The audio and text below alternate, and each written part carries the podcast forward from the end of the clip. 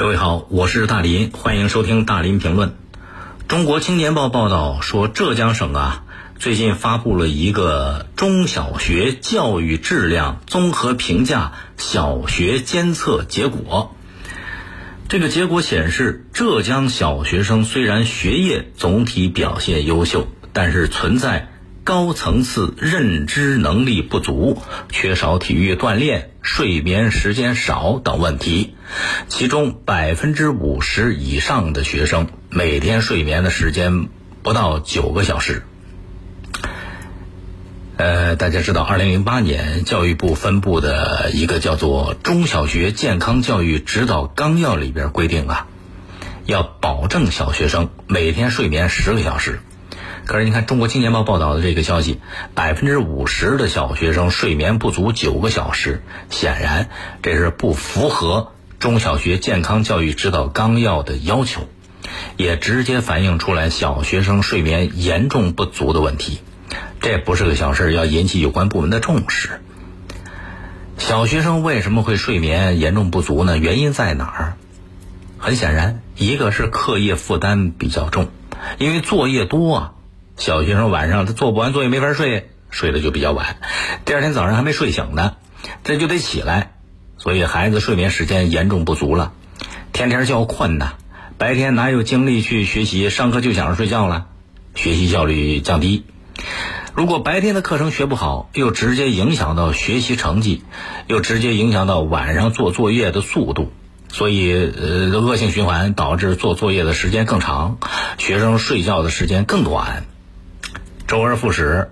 这能想到对孩子的身体健康会造成比较严重的影响。再一个呢，现在孩子上学时间又比较早，放学比较晚，学习时间长，也导致睡觉时间减少。比方说，有些学校要求小学生七点五十就得到学校，住的近也就罢了，离学校稍微远一点的学生那就得早起啊，导致小学生早起晚睡，长期如此。影响健康。众所周知，小学生这个年龄段儿，他就在长身体的这个时候。如果一天两天睡不好也就罢了，可是如果长期睡觉睡不好，那就导致身体的免疫力、抵抗力下降，容易引发各种疾病，严重的还可能会诱发精神病，这不是开玩笑。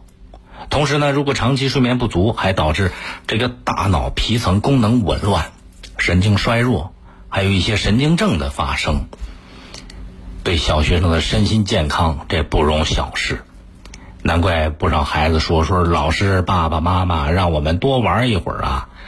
这个年龄阶段是玩的时候，学习倒并不是最重要的。小学生他最重要的是培养一个学习的兴趣啊，一些小学生流传一首校园歌曲，据说是歌词是这样的。上学最早的是我，回家最晚的是我，玩的最少的是我，睡觉最迟最困最困的是我是我还是我？当然这有调侃的意思，虽然比较搞笑，但是它也反映出了现在中小学生睡眠的一个情况，作业太多的一个现状。孩子们有抱怨，家长也有抱怨啊。